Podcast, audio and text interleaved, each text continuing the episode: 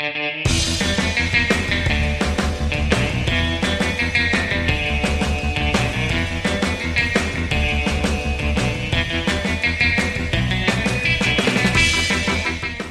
daar, welkom bij Studio Magic, de Nederlandstalige podcast over alles wat te maken heeft met Magic the Gathering. Mijn naam is Jeroen Hoi, ik ben Neut. En ik ben Arjan. En dit is aflevering 23. En het onderwerp van deze aflevering is de nieuwste Magic the Gathering set Ravnica Allegiance. Vrijdag 25 januari 2019, dan is het zover. Ravnica Allegiance komt uit. De set bevat 259 kaarten en het is het eh, tweede deel in het driedelige Ravnica-blok. Het nieuwe Ravnica-blok moeten we eigenlijk zeggen. En het is de opvolger van Guilds of Ravnica. Ja, want in de vorige set Girls of Ravnica stonden er vijf van de tien girls centraal. En in de- deze opvolger zijn de overige vijf aan het bod. En dat zijn de girls Gruul, Azorius, Orzhov, Simic en Rakdos. Arjan, kan jij kort vertellen wat deze girls inhouden? Ja, nou, Gruul is rood-groen en is een gewelddadige guild die er vooral op uit is om dingen kapot te slaan. Gruul Smash. Daar waar Gruul juist een ongeorganiseerde bende is, is Azorius precies het tegendeel. Azorius is wit-blauw en dat is een guild die graag alles onder controle houdt. Nou, Simic is de blauw-groene guild. Een iets wat merkwaardig clubje die graag experimenteren met het creëren van nieuw en bijzonder leven. Ja, zo moet je bij Simic niet schrikken als je een crab turtle crocodile aantreft. En dan hebben we ook nog de Orzhov, of misschien zoals, zo- zoals sommigen het wel zeggen, Orzhov. De Zwart-Witte Guild. Dit is een beetje een sectarisch clubje die zich met offerrituelen en, en het hiernamaals bezighoudt. Tikje griezelig wel. En tenslotte hebben we nog Rakdos, de Rood-Zwarte Guild. De Rakdos zijn echte feestbeesten, maar net als de Orzhov zijn het ook niet bepaald echt bang voor bloed. Kortom, als je naar een Rakdos-feestje gaat, weet je niet zeker of je daarna nog thuis komt. Nou, dat klinkt gezellig. Ja, vijf nieuwe guilds. En net als in Guilds of Ravnica betekent dat in Ravnica Allegiance ook dat er weer vijf nieuwe mechanics geïntroduceerd worden. Voor elke guild eentje. En eh, de eerste, Dave, die hoort bij het Azorius Guild. Ja, de Azorius heeft de ability word Addendum. En Addendum leest het volgende. If you cast this spell during your main phase, heb je een bonus. En die bonus verschilt natuurlijk per, per kaart. Nou, wat impliceert dat? Het impliceert dat je dingen op Sorcery Speed moet gaan spelen voor bonussen. Arjan, wat vind je ervan? Ik weet het nog niet zo eigenlijk. Ja, eh, het zal in de praktijk een beetje moeten blijken. Het is oké. Ik, kan me best voorstellen dat het eh, eh, strategische opties geeft tijdens een game. Ik vind het zelf niet een hele spicy eh, ability. Maar eh, ik kan me best voorstellen dat het in, eh, in, het, in de game zelf eh, leuker is dan het nu net lijkt. En Jeroen? Ja, nou, hij staat dus inderdaad, hij staat altijd op instance. En ehm, ja, het mooie van instance is dat je die dan ook in de beurt van je tegenstander kan spelen. Of aan het eind van de beurt van je tegenstander. Of in reactie op iets. En nu word je dus eigenlijk beloond als het je lukt om die spel ja, vast te houden. Of om in je eigen tijd te, te spelen. Mm, ja, ik ben ook niet zo heel erg van onder de indruk. Het is wel iets wat we al eerder hebben gezien in Magic een paar keer. Maar toen had het nog geen ability word, zeg maar. Of geen, eh, nog geen labeltje wat eraan hing. Mm, ja, ik ben ook benieuwd. Misschien moeten we ook even een voorbeeld eh, gewoon noemen. Nou, dan eh, goed. Dan pakken we Arrested Admonition. Drie maanden, waarvan één blauw. Een instant, zoals verwacht. Return target creature to its owner's hand. Addendum. If you cast a spell during your main phase, draw a card. Terwijl een dure unsummon. En als je main phase speelt, mag je een kaart pakken. Maar als ik het nu zie, dan, eh, ja, dan wordt het echt een beetje... Je zal deze kaart denk ik niet graag op instant speed spelen. Nee. Maar goed, je hebt wel de optie, dus dat is mooi. Ja, ja, ja. Ja, en ik vind het ook, ja, met Addendum, ik vind het ook een bijzondere mechanic voor deze gold, aangezien Azorius vaak als control decks meestal op instant speed spelen. En dan word je nu geforceerd op sorcery speed gaan spelen. Ik vind het een aparte, aparte com combi. Nou, ik, ik heb inmiddels al wel begrepen dat Azorius in, eh, in deze set niet per se heel agressief is. Of eh, juist misschien best wel agressief is. Oké. Of in ieder geval agressief kan zijn. Hmm, Dus, eh, en een bounce spells helpen over het algemeen ook wel goed in agressieve decks. Dus in die zin kan dit dan eigenlijk best wel een goede kaart zijn. En het kan natuurlijk nog steeds voorkomen dat jouw tegenstander in jouw main phase je creature wil slopen. Bijvoorbeeld omdat jij eh, een andere spel speelt die je dat creature beter maakt of iets dergelijks. En dan speel je hem techni- technisch gesproken nog wel in je eigen main phase. Dus dan heb je toch nog een. Ja, in, zo'n, in dat scenario heb je nog dat je een kaart mag trekken. ja, ja, goed. Ja. Maar dat is misschien een beetje een corner case. Ah, wel goed. Het is inderdaad bijna altijd op sorcery speed, om het zo te zeggen. Het is wel iets om rekening mee te houden, denk ik, als je tegen Azorius speelt, dat dat dus kan gebeuren. Dat als je eh, ervoor kiest om iets in de, je tegenstander zijn mainface te doen, dat hij een spel met addendum kan casten en dus daar ook het bijbehorende voordeel uit kan halen. Ja. Zou ik denken. En eh, de volgende ability eh, is eh, Spectacle van Rakdos, oftewel de rood-zwarte guild. En die zegt eigenlijk, Spectacle, you may cast this spell for its spectacle cost rather than its mana cost if an opponent lost life this turn. Kortom, als je op een of andere manier je tegenstander damage hebt gedaan, dan mag je hem voor zijn alternatieve castingkosten casten. De voor, het voorbeeld is bijvoorbeeld Skewer the Critics. En die is drie maanden, waarvan één rood is een sorcery kaart. Eh Skewer the Critics deals 3 damage to any target. Maar als je, al een, als je al damage hebt gedaan in je tegenstander, of je tegenstander heeft op een of andere manier zelf damage genomen, dan kan je deze dus voor één rode mana kasten. Is het bijna een lightning bolt? En het is bijna Lightning Bolt op sorcery speed. Dat wel. Bijna meer een riftbolt zonder, zonder suspense. Daar lijkt het meer op. Ja. Ja. Want eh, nou ja, bij deze kaart is het in ieder geval dat die, dat die een kaart goedkoper wordt. Maar je hebt ook nog een tweede vorm. En dat is dat die Spectacle cost dus duurder is. Maar dan krijg je dus wel dezelfde kaart met nog een extra bonus. Ja. Of bijvoorbeeld iets van discard kaart of iets. Er zijn verschillende, verschillende vormen. Ja, je hebt bijvoorbeeld een kaart die heet volgens mij eh Rix Mari Reveler. Zeg ik uit mijn hoofd. En als je hem cast voor de Spectacle kost, dan mag je eh, drie kaarten trekken. Waarvan je er ook weer moet discarden. Ja. Maar als je dat niet doet, dan mag je er maar eentje trekken. En dan moet je er eentje Mm, discarden. ja. Wat, wat vinden jullie van deze ability? Ik, mijn, mijn gevoel is dat het wel tof is. Ik hou altijd wel van kaarten met alternatieve casting kost, zoals eh, Madness bijvoorbeeld. Mhm. Dat vind ik altijd wel heel interessant, dat je daar dan je deck omheen kan bouwen. Eh, hier moet je dus je deck eigenlijk het liefst zo inrichten dat je ja, regelmatig eh, schade doet met een ability of met creatures die, die doorkomen. Ja, ik vind, het, ik vind het leuk. Ik hou er wel van. En ook dat je ja, echt moet gaan nadenken al bij het deck bouwen hoe je aan die voorwaarden gaat voldoen. Ja, Ja, ik vind het wel interessanter design dan Addendum, waar we het over hadden. Ja, ik ben het met Jeroen eens inderdaad. Ik vind het een hele eh, interessante mechanic. Nou ja, leven verliezen als een Rakdos deck tegen aan je tegenstander lijkt me niet zo heel moeilijk, denk ik, in, eh, gezien de agressiviteit van de, van de guild. En het feit dat je de keuze hebt, als je ook al voldoe je wel aan de spectacle eh, eisen, dan kan je er nog steeds voor kiezen om het niet te doen. Dat is ook wel nou ja, ik heb een beetje gekeken naar de meeste van die spectacle cards. En meestal zijn die kaarten ook wel goed te casten voor hun normale kost. Ja. Dus eh, vaak is eigenlijk de spectacle kost is praktisch bijna alleen maar, ja, is gewoon bonus. Ja, en dat, dat maakt het ook, ook een goede mechanic. Precies. Oké, dan eh Gruul, dat is dus de guild eh, die bestaat uit groen en rood. Die heeft de, de keyword ability Riot. Eh, Riot staat eigenlijk altijd op creatures. En eh, als een creature Riot heeft, dan heb je de keus om dat creature in het spel te laten komen met een plus 1 plus 1 counter. Of met haste. Dus dan heeft hij geen summoning sickness voor de oldschool magicers onder ons.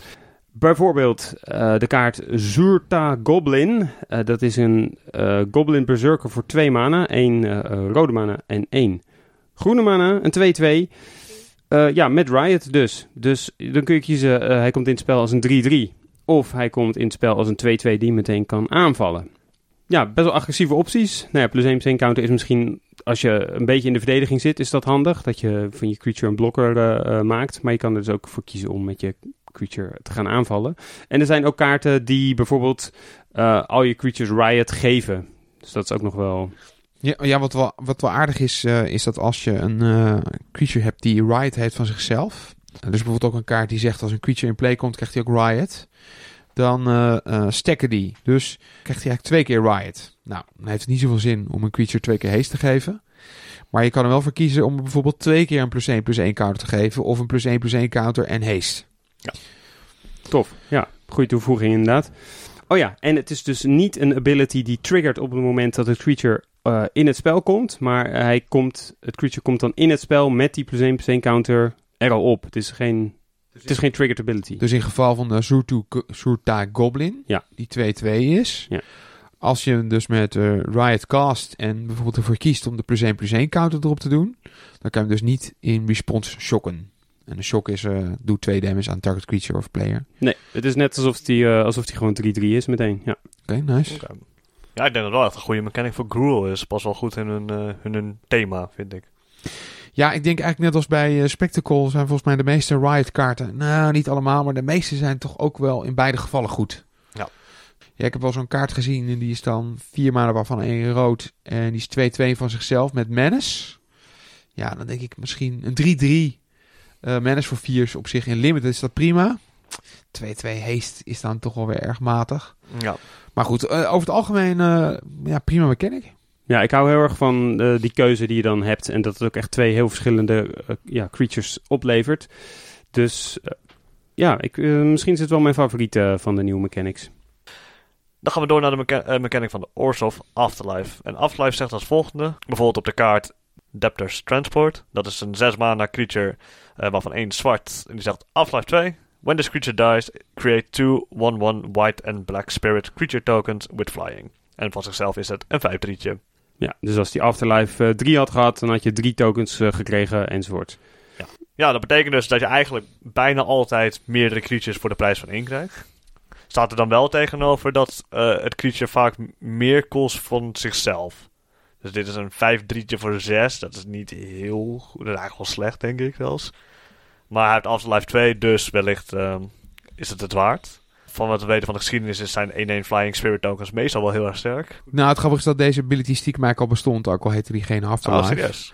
Ja, er is trouwens ook een kaart die heet Afterlife. Eh, waarmee je dan een creature voor je tegenstander kon doodmaken. Maar dan kregen ze wel een 1-1 Flying Witte Spear terug. In het verleden hadden we ook al de Doomed Traveler. Die zat oorspronkelijk in Innistrad.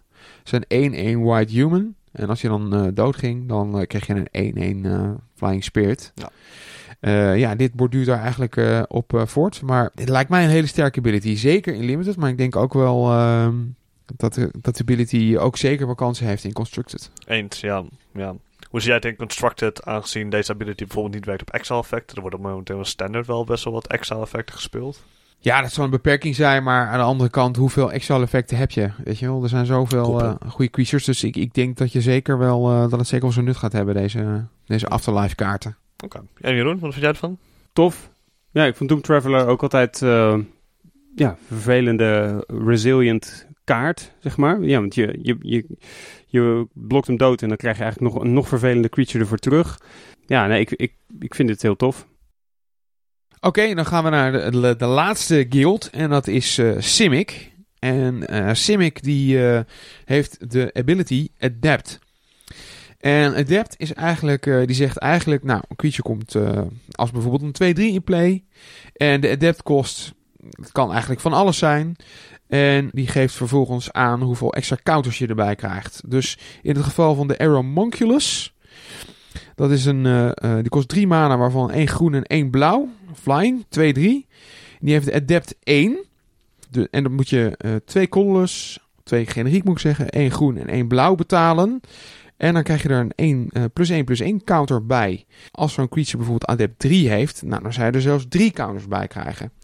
Dat kan je wel maar één keer doen. Dus dat is niet helemaal waar, maar als zo'n creature al counters heeft, dan kan het niet meer.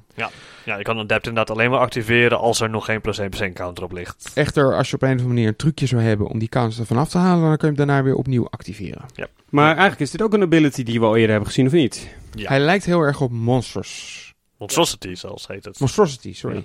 Ja, dat kennen we nog uit het Teros blok. En dan kon je ook op instant speed eh, een ability van een creature activeren. En dan kreeg hij opeens eh, plus 1 plus 1 counters. En dan werd hij dus monstrous. Dus Mhm. dan werd het van een, eh, een ehm, gevaarlijk beest, werd het een supergevaarlijk beest.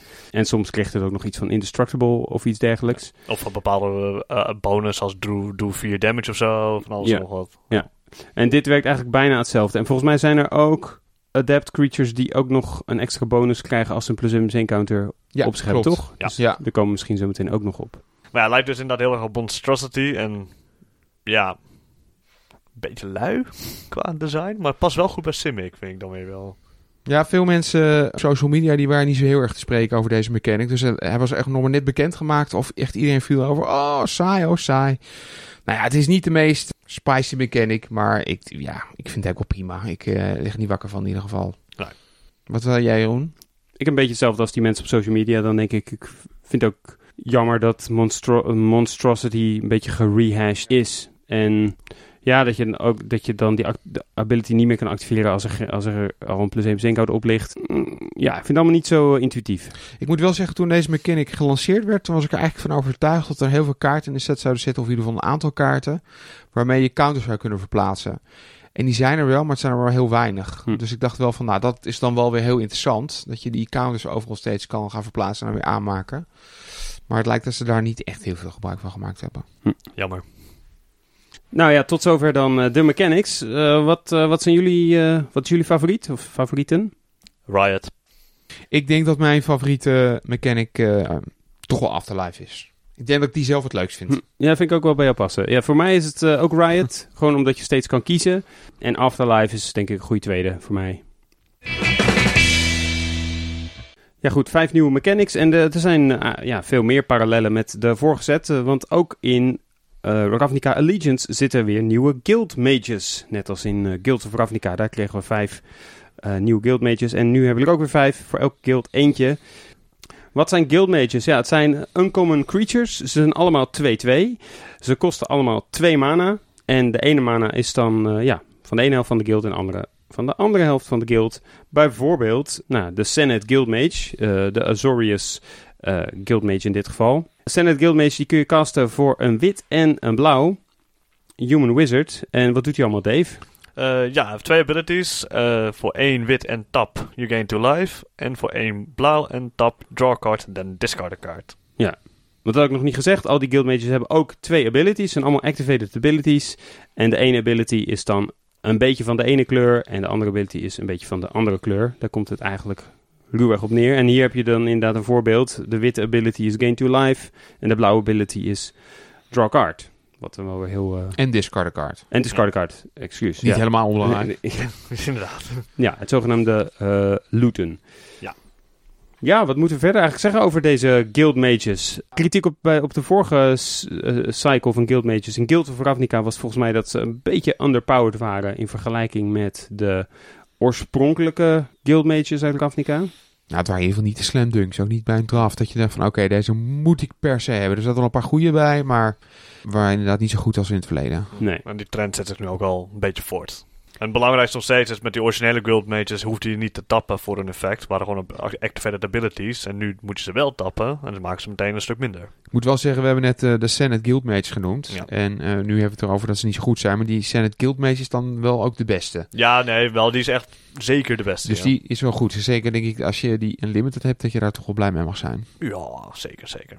Waarom, waarom is dat de beste? Nou, eigenlijk omdat uh, uh, mijns inziens ten eerste het looten heel erg... Uh, is een heel goed effect. Maar daarbij zijn de abilities ook heel goedkoop om te activeren. Want nou, hier staan wij allebei eigenlijk één mana. Terwijl als we naar die van Orsov gaan, de Syndicate Guild Mage... Nou, dan kost het uh, vijf mana, waarvan één zwart om bijvoorbeeld twee damage te doen. Dat is wel een heel sterk effect. Maar vijf mana is toch wel heel erg veel. Hm. Ja. ja. Trouwens, over die Syndicate Guild Mage gesproken. Die heeft dus uh, heeft inderdaad twee abilities. Eén is uh, uh, tap target creature with power 4 or greater. En de andere ability is uh, twee schade doen aan target opponent of planeswalker. En uh, dat deed veel mensen dan weer denken aan een uh, guild mage uit de vorige set. Legion Guild Mage uh, uit Guild of Ravnica.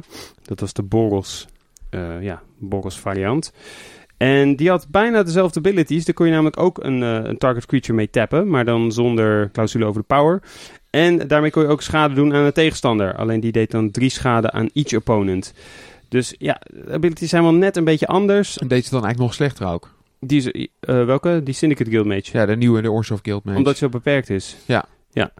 Aan de andere kant, je kan er wel planeswalkers mee schieten. Ja, oké. Maar Maar in. Limited zal dat niet heel erg belangrijk zijn, denk ik. Nee, precies.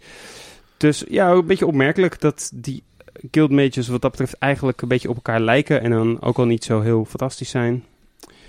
Maar goed. Nou, nog wel grappig om te zeggen is dat de Combine Guild Mage, dus zowel de Simic Guild Mage, uh, daarmee kan je dus voor één uh, generiek en één blauw kan je weliswaar kan je een, een plus één plus één counter verplaatsen. Dus daarmee zou je dus inderdaad een, een counter van een adept creature af kunnen halen en die dan op dat moment weer opnieuw adapten. Dus dat is wel cool. Dat is ook een van de weinige creatures die inderdaad counters verplaatst, toch? Ja, volgens mij wel. Wat vinden we van de guild mages? Nou, ik begrijp het al een beetje. We zijn een beetje underwhelmed. Ja, behoorlijk. Ja, net zoals eigenlijk in Guilds of Africa niet heel goed of bijzonder en nu nog steeds niet. Nou, ik vermoed nog steeds wel dat als je in die guild zit tijdens een draft, dat je ze nog steeds graag wil spelen. Ja. Maar de kans dat deze eh, play gaan zien in Constructed is wel bijna uitgesloten, denk ik. Ja. Ik vind denk ik eh, de Cult Guildmage het tofst, maar dat is dan eigenlijk alleen maar vanwege het art. Die is van ehm, Victor Adame Menges. En ja, het is gewoon een heel vette soort poppenspeler met een heel klein ja, poppetje dat hij dan bestuurt. Eh, ja, ik vind die art heel bijzonder, want eh, het is een soort poppetje in Het een is een stijl... marionet is het. Ja. Ja, die marionet. Ja, Ja, het is een marionet. Ja. Die, eh, ja, die zie je eigenlijk niet zo vaak op Magic kaarten. Een beetje cartoony-achtig. Vind ik wel heel tof. Dus ja, het is een hele coole art. En eh, nou, dat zullen we wel vaker zien bij Rakdos in deze set. Dat, ze- ja, ze hebben er echt een beetje een creepy party thema aan gegeven of iets dergelijks. ja, klopt. Soort reizend, eh, reizend circus-achtig Ja, iets, inderdaad- feest. Inderdaad. Ja, ik denk dat de Rakdos wel de meest uitgesproken flavor heeft wat dat betreft. Ja, naast de Guild Mages is er nog een cycle van creatures vergelijkbaar met eh, die uit Guilds of Ravnica. En we hebben heel lang zitten discussiëren hoe we dat nou zouden moeten noemen, deze cycle. Want er is niet echt een naam voor. Je kan niet zeggen het zijn de Guild Mages. Eh, het is eh, ja, een soort de 2 plus 2 cycle, omdat alle kaarten ook creatures zijn en 4 mana kosten, waarvan steeds eh 2 mana van één bepaalde kleur en 2 mana van een andere bepaalde kleur. En dat is weer eh, voor elke guild eh, één, eh, ja, één creature. Laat ik gewoon een voorbeeld geven. De Frilled Mystic. Dat is de, ja, de Simic uitvoering van, van de 2 plus 2 creatures. Die kost 2 groen en 2 blauw om te casten. En dan krijg je een 3-2 creature. Om precies te zijn een elf lizard wizard. Nou, dat klinkt natuurlijk al super vet. En die heeft flash. Dus je kan hem op instant speed spelen. En als die op de battlefield komt, dan mag je een target spel counteren. Klinkt heel bekend. Klinkt heel bekend. Die kennen we nog van eh, Mystic Snake. Mystic Snake. Ja, uit Apocalypse. Eh, die kostte trouwens bijna hetzelfde. Eén generiek, één groen, twee blauw. Ja. En het was een 2-2. Maar voor de rest was hij hetzelfde. Ja. En, maar deze is geen snake. Dit, dit is een elf wizard lizard. Ja, het grappige is dat eh, Wizard zelf ook heel erg blij was met deze benaming. Eh, De Lizard Wizard. Mhm. Want ze kondigden het ook aan. Kijk eens hier jongens, een Lizard Wizard. dus ja, eh, bij de vorige Ravnica set, eh, toen was het... eh Wizard al duidelijk geworden dat mensen dat wel grappig vonden. Al die gekke combinaties. Ja. Dus ze hebben het nu zelfs nu nog een klein beetje over de top gegooid. Hm. Ja. Maar deze kaart is volgens mij, want je, mij is ben je meteen met de beste begonnen.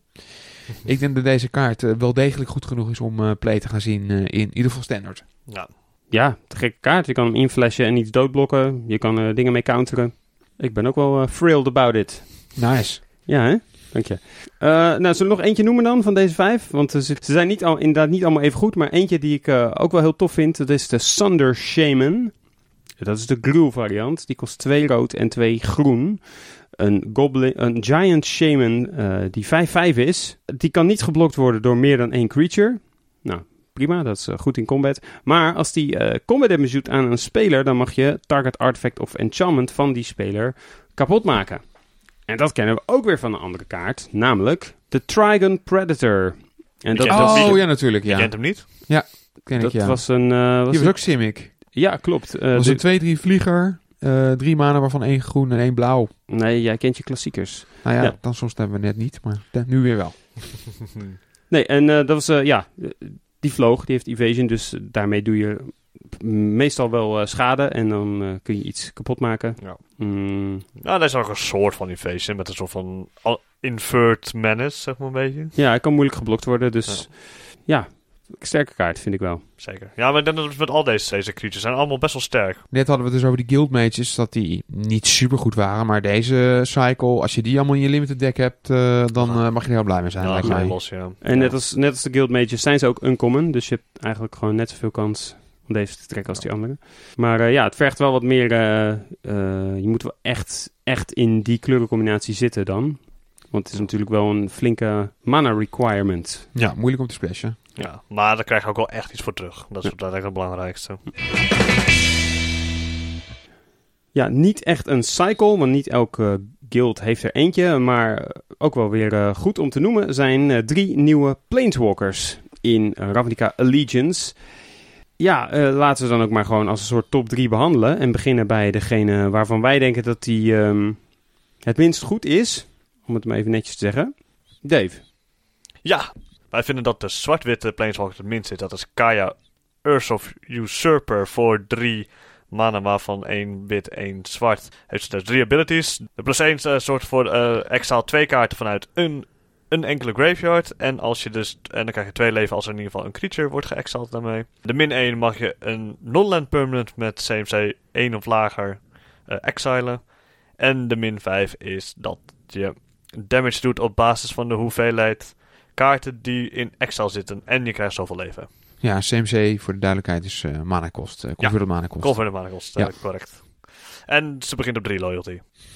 Nou, ik moet je eerlijk zeggen, toen ik hoorde dat Kaya in deze set ging zitten, toen was ik best wel enthousiast. Want de voorgangster van uh, deze kaart, die, ja, dat was gewoon een hele originele kaart. Die, die zichzelf kon blinken, als het ware. Dus die kon uh, met een ability Mm. kon die dan van, uh, van de board verdwijnen om dan vervolgens weer terug te komen, gereset. Dus ik had er echt hoge verwachtingen van. En toen ik deze zag, toen was ik wel echt behoorlijk teleurgesteld. Ja. Ja, je refereert aan de, de 4 mana variant van Mhm. Kaya. En die kwam uit Conspiracy Take the Crown, volgens mij. Ja, de klopt. tweede. Ja. Ja. Ehm, volgens mij ook wel echt een populair character. Het is een donkere vrouw die dus een assassin is en heel veel stoer uitziet. Eh, en die heeft nu geplaneswalkt naar Ravnica, blijkbaar. Ja, eh, over het algemeen wordt hij wel gezien als een beetje teleurstellende planeswalker. Omdat hij gewoon zo narrow is. Je kan er eigenlijk eh, alleen maar een paar heel specifieke dingen mee, eh, mee doen. Nou ja, tenzij Wizards meer kennis heeft, en dat zal ongetwijfeld over de meta, verwacht ik dat deze kaart in ieder geval niet in, in mainboards eh, play gaat zien. Misschien dat ze in een enkel sideboard opduikt. Eh, de art is trouwens wel echt heel gaaf. Die ziet er heel erg mooi uit. Eens, ja. Maar ja, ik had stiekem, voor, zeker voor dit karakter, iets spannenders verwacht. Nou, laten we dan naar de nummer 2 gaan. Ja, dat is eh Doven eh, Grand Arbiter. Arbiter. Eh, drie maanden, waarvan één wit, één blauw. Nou, de eerste ability is een plus 1 ability. En die zegt eigenlijk, als je met een creature damage weet te doen aan een player, dan mag je een loyalty counter op Doven plaatsen. Dus als je met twee creatures damage doet in je tegenstander, dan krijg je er twee loyalty counters bij. Nou, op zich interessant. De tweede ability is een min 1. En die zegt eh, dat je een eh 1-1 Color token mag maken. En dan krijg je ook nog eens één leven voor de moeite. En de derde ability, die is toch wel vrij eh, ook bijzonder. Die zegt eh, dat je is min 7. En dan mag je naar de bovenste 10 kaarten van je library kijken. En dan mag je er drie van uitkiezen. Maar je zou kunnen denken, als je met een aantal flying creatures bijvoorbeeld kan aanvallen, dat je hem best wel snel op, op 7 loyalty hebt. Ja. Daarentegen is wel, moet wel gezegd worden dat de eerste ability op zichzelf natuurlijk eigenlijk niet zoveel doet. Nee. Het is wel goed dat hij zichzelf kan beschermen met zijn, met zijn eigen topter. Dat is Ja. goed. Eh, en dat hij heel, zo heel veel loyalty kan krijgen is ook heel erg goed. Ik zie dit wel echt heel veel nog wel play zien in een eh, UW midrange deck. Ja, of zelfs misschien een wel wat eh, agressiever deck. Al is dat bij blauw-wit niet altijd even waarschijnlijk. Ja. Maar eh, ook net als bij Kaya waren heel veel mensen die dachten, oh nou zwak. Maar ik dacht van, nou ik vind dit wel een toffe kaart eigenlijk. Hij is in ieder geval heel anders dan Teferi. De blauw-witte uh, supergoeie kaart die eigenlijk nu momenteel in stem Ja. gespeeld Hm. wordt. En deze kaart doet in ieder geval heel iets anders. Dus dat vind ik, ik vind het wel cool design. Ja, heel toffe kaart. Die, die eh, Ultimate die doet een beetje denken aan eh Dig Through Time. Die instant waarbij je ook eh, iets van zeven kaarten Ja. mocht bekijken en dan eh, Mag je er twee uitkiezen? twee uit mag kiezen.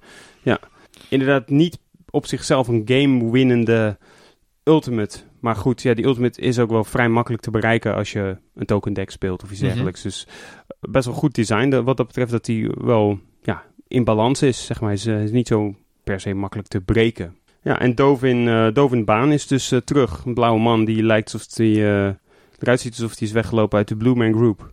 Blue dabba dee dabba doo. Ja, Die bedoel je toch? Eh, die. Nee, nee, nee, nee. De Man Oh. Is een trommel. eh, van die gesminkte trommelmannen. Die, eh, Oh, sorry. Maar goed, dat even geheel terzijde. Ja. Oké, de derde Planeswalker. En ja, ik denk toch wel de beste van de drie. Dat is eh, de nieuwe incarnatie van Domri. Domri Chaos Bringer. Een 5 loyalty Planeswalker voor 4 mana. 2 generiek, 1 rood, 1 groen. Eh, de plus 1 ability is dat je eh, een rood of een groen in je mana pool mag stoepen. En eh, als je die mana gebruikt om een creature om een creature te casten, dan krijgt hij Riot. Nou, dat is dus de ability waar we het eerder over hebben gehad. Mag je kiezen tussen haste of een plus 1 plus 1 counter. De min 3 ability is bekijk de bovenste vier kaarten van je library. Dan mag je uh, maximaal twee creature kaarten daarvan revealen en in je hand stoppen. En de rest gaat onder op je library. Uh, en de min 8, dat zegt dat je een emblem krijgt met at the beginning of each end step. Leg een 4-4 rood-groene beast creature token met trempel in het spel. Nou, dat is nogal wat. Ja, wat die eerste ability betreft, ik zit wel te denken als je deze net speelt, de, die kaart, dan wordt het wel toch vrij lastig om daarnaast nog een creature te casten. Ja. Dus je betaalt al vier mana voor, voor Domri. Dan krijg je weliswaar één mana terug. Uh, om nog een ander beest te kunnen casten. Maar ik zie toch wel veel scenario's waarin je uh, ja, die eerste ability niet meteen nuttig kan gebruiken. Gelukkig is die tweede dan best wel weer goed. Maar daar verlies je wel weer veel loyalty mee. Ja. Dus ik, voor, voor Constructed heb ik er toch wel een klein beetje mijn twijfels over. Maar ik, ik zie toch ook wel, ik zie ook wel potentie. Dus ik ben zeker niet uh, heel negatief erover. Maar ja, ik zie wel een paar, paar beren op de weg.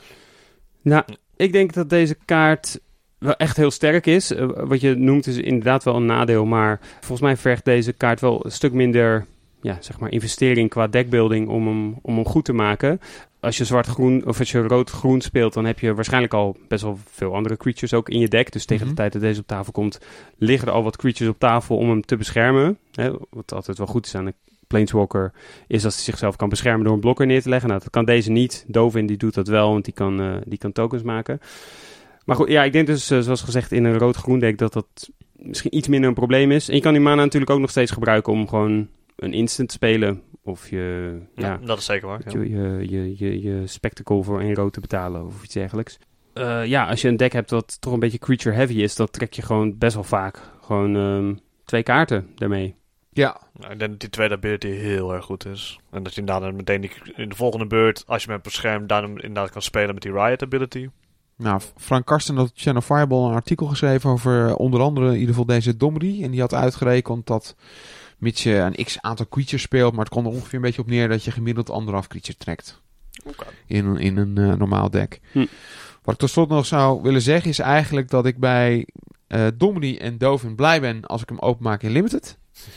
En bij Kaya niet. En dat vind ik dan toch een beetje jammer. Als je dan echt een booster openript en er zit een Planeswalker in, dat je die niet eens, die niet eens in, in je draft of in je seal deck wil spelen. Nou, ik, aan de andere kant vind ik het juist weer heel erg tof dat, dat deze planeswalkers anders zijn dan een, gewoon een megabom. Die moet je beantwoorden, successen mee. Maar dat ze juist meer thematisch zijn. Ja. En dat, vind ik, dat zagen we toen ook met vorige sets met een, bijvoorbeeld een Liliana die heel erg om zombies draaide bijvoorbeeld. Dat hebben we nu met deze drie eigenlijk ook. Ja. En dat vind ik juist heel erg cool. Nee, ik ben het met je eens. Het zijn, niet, uh, het zijn geen uh, allemaal slam dunks. Je moet wel echt een beetje je deck eromheen bouwen. Ja. Dus ik vind het ook wel een coole ontwikkeling. Goed, we hebben wat uh, mechanics besproken. We hebben een aantal cycles onder de loep genomen. Laten we ook eens wat individuele kaarten gaan uh, bespreken. En ik denk dat het goed is om dat gewoon te doen aan de hand van uh, ja, een aantal belangrijke constructed formats. Arjan, misschien kun jij iets zeggen over uh, een paar kaarten waarvan je wel wat verwacht in standard. Nou, ik zou je zeggen, ik heb in voorbereiding op deze podcast heb ik naar die lijsten te kijken en denken van welke kaart lijkt mij nou heel erg goed in, in standard. En ik moet je zeggen, ik vind dat deze keer best wel lastig. Uh, best wel veel kaarten. Ik zie best wel veel kaarten met veel potentie. En ik durf op voorhand nou niet echt te zeggen van nou, die, die zal in de praktijk veel beter zijn dan de andere. Zoals Assassin's Trophy in de vorige. Ja, dat was, dat was, nou ja, uiteindelijk was die in standard eigenlijk helemaal niet eens zo heel goed, maar wel heel goed in, in modern. Dus dat zag iedereen wel een beetje aankomen. Ik weet niet of mensen nog kunnen herinneren, maar ik was vorige keer heel erg lyrisch over Doom Whisper. Oh, ja, ja, ja. Nou, dat heeft die kaart niet helemaal waargemaakt, maar dat komt ook weer door de omstandigheden, omdat Vivian Reed, een planeswalker die flyers kapot maakt, heel erg prominent aanwezig is. Zo zie je, het is soms moeilijk voorspellen. Hm. Context is belangrijk. Uh, daarom heb ik ook eventjes gekeken op, uh, op wat er zo al wordt betaald voor kaarten op dit moment. En er is er één kaart waarvoor op dit moment het meest wordt betaald. En dat is de Spawn of Mayhem. En dan is een kaart uh, vier mana, waarvan twee zwart. Het is wel weer een demon, hè? net als de Doom Whisper. 4-4. Uh, Flying Trample. En hij heeft ook een Spectacle Cost. Uh, dus als je iemand al damage hebt gedaan, dan kan je hem casten voor 1 mana en 2 zwarte mana. Dus in totaal 3 mana. Ja, een 3-3, uh, of sorry, een 4-4 Flying Trample voor 3 mana. Dat is natuurlijk wel echt, echt super goed.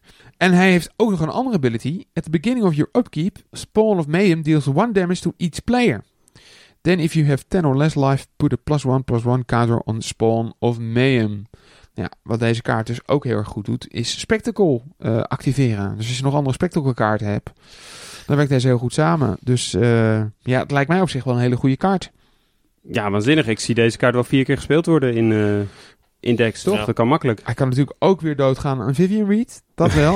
ja. Hij komt ook een beurt eerder de- neer dan Vivian Reed. ja, je moet je voorstellen, je speelt, een, eh, je speelt op beurt 2, speel een creature. Die, die, die weet damage te doen, die weet bijvoorbeeld aan te vallen. En dan kan je deze daarna gewoon op curve spelen op, voor drie mana. Lijkt mij heel goed. Lekker. Keiharde kaart. Nou, de volgende kaart die eh, momenteel ook eh, aardig wat kost, dat is eh, Angel of Grace. Dat is een angel, vijf mana, waarvan twee wit. Die heeft flash, toch altijd wel een beetje een flashy eh, mechanic.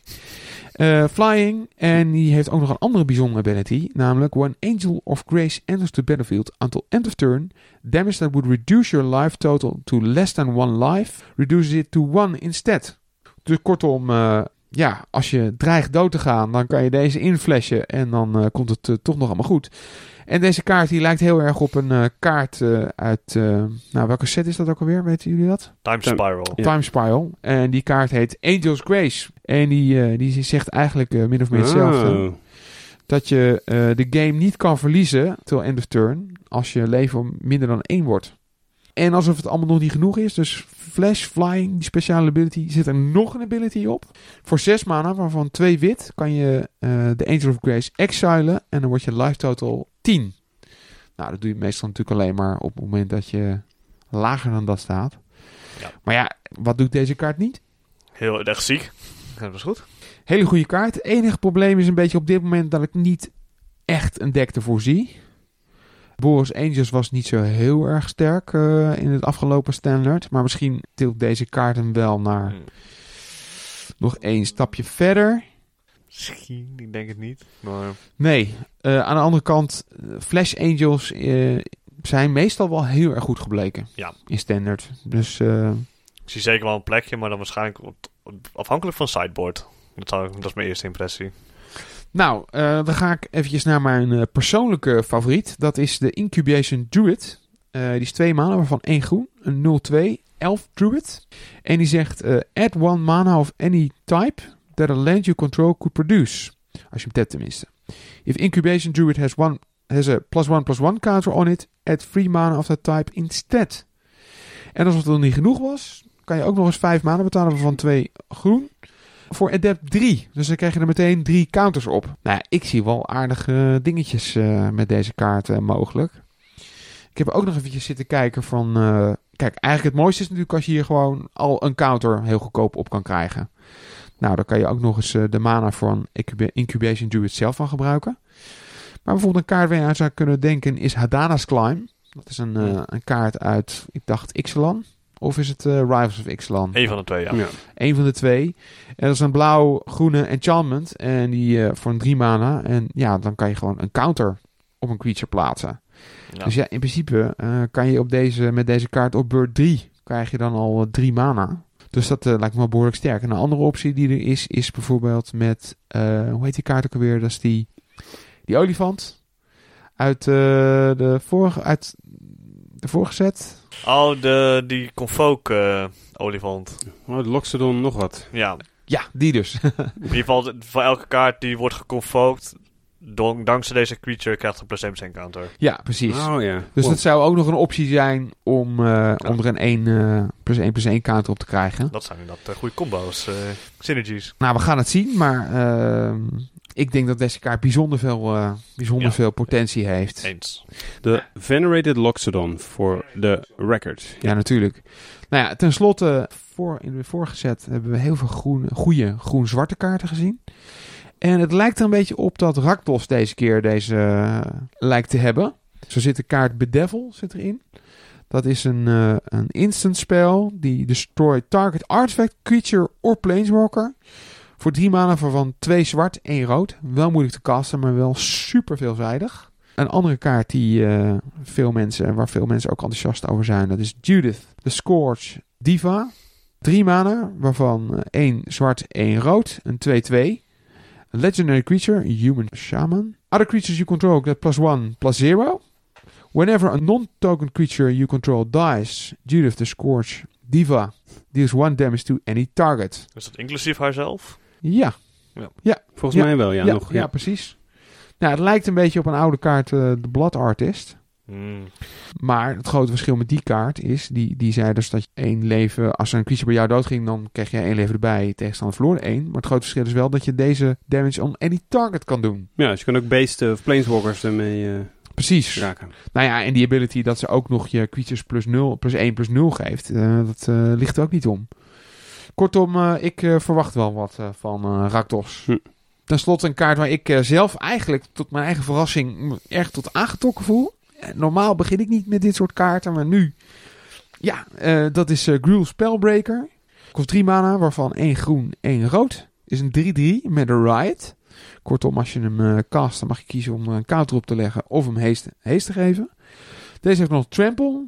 En de speciale tekst, as, as long as it's your turn, you and Gruul Spellbreaker have hexproof.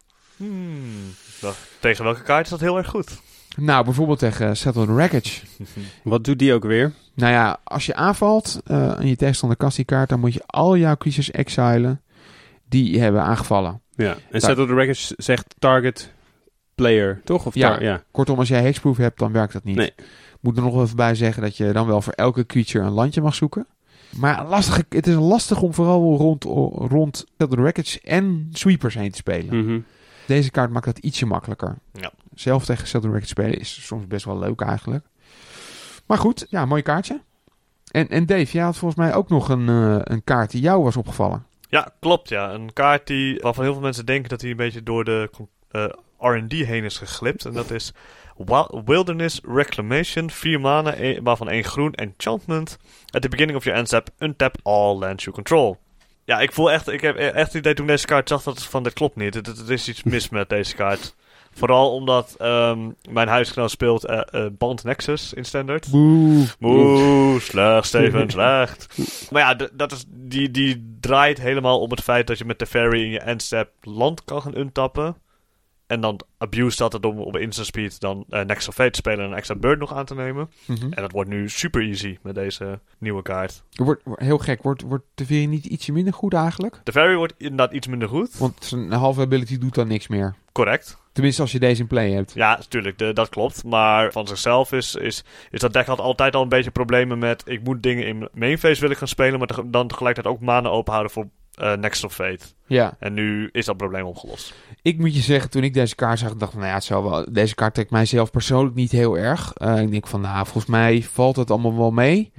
Maar eh, het commentaar, vandaag zijn de eerste spelers zijn alleen maar VIP's. Die mochten al met de set spelen vandaag. En daaruit heb ik geluiden gehoord dat deze kaart compleet insane is. Dus wat dat betreft heb je misschien wel gewoon gelijk.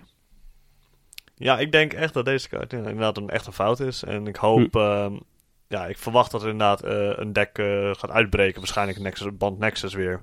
Maar dat misschien nog wel andere decks eh, zijn. Interesting.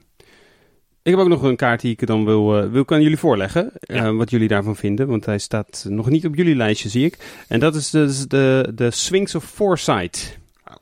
Weet jullie Ah. welke kaart ik het heb? Ja, Dus die 4 mana eh, eh, vlieger, 4-4, voor een Sphinx. Eh, hij kost dus eh 4 mana, waarvan 2 blauw. En die zegt flying, dus. En at the beginning of your upkeep, scry one. Maar de belangrijkste, ja, wel bijzondere clause die erop staat is... You may reveal this card from your opening hand. And if you do, scry 3 at the beginning of your first upkeep. Dus Lekker. als je hem in je openingshand hebt en je zegt... Hey, hallo tegenstander, ik heb hem hier. Dan eh, mag je dus meteen scryen. Lijkt heel erg op die Chancellor spells uit een oudere set. Ja, die mag je ook revealen en dan krijg je mana of, iets dergelijks. Ja, of, eh, leven erbij. Precies, of eh, je eerste spel moet je één extra voor betalen. Dat soort abilities. Ja, voor mij is het ook de enige kaart in deze set die dat heeft. Dat Ja. je hem mag revealen. Ja. Ik zag mensen daar best wel enthousiast op reageren in allerlei appgroepen en zo. Eh, en ik ben, ik moet zeggen, ik ben zelf ook wel enthousiast. Maar misschien zie ik van alles over het hoofd. Ik denk dat dit gewoon heel vet is om vier keer in je deck te stoppen. ik moet je eerlijk zeggen dat ik, ik ben iets minder enthousiast. Maar ik, ik durf ook niet te zeggen dat het allemaal eh, onzin is en die kaart niet goed is. Hm. Eh, dus ik heb me eigenlijk een beetje van commentaar weerhouden op dit moment. Ik zat zelf ook een beetje te denken van welke, welke decks willen deze kaart heel graag spelen. Ik vond het wel een beetje moeilijk om daar een, een, een passend antwoord op te vinden op dit moment. Maar ja, de ability op zichzelf is best goed. Mhm. Je zou zeggen dat een 4-4 flyer ook wel oké is. Maar ja, daar zit wel een klein beetje het probleem, denk ik. Kan in ieder geval lava coiled worden. Oftewel eh 4 damage. Goed, weet je. Ja. Ik bedoel, eh, dat is op zich geen reden om niet te spelen. Maar eh, nogmaals, ik zit vooral te denken van welke kaart wil heel graag met deze... Welk deck wil heel graag met deze kaart spelen. Hm. En dat, kon ik 1, 2, 3 nog niet zo snel bedenken.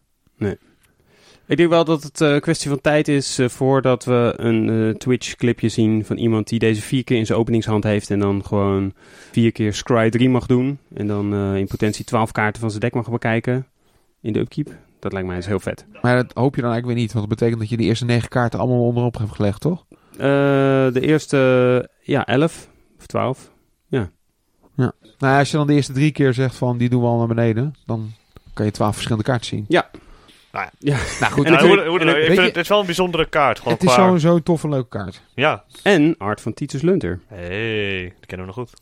Nou goed, het ging vooral een limited bom dan, maar ik dacht eh, misschien gaat hij ook nog wat doen in standard. Wie weet. Ja, dat is lastig te zeggen. Ik denk, het, het is op het randje, denk ik. Op het randje. Want Voor een- standard, ja. ja, er moet een goed, goed deck zijn die het echt nodig heeft. En dan komt het allemaal goed. Ik, ik, eh, ik ben neutraal over deze kaart, maar ik zou het heel goed mis kunnen hebben. Nou, ik ben enthousiast over deze kaart, maar ik zou het ook heel goed mis kunnen hebben. Ik zit er dus in.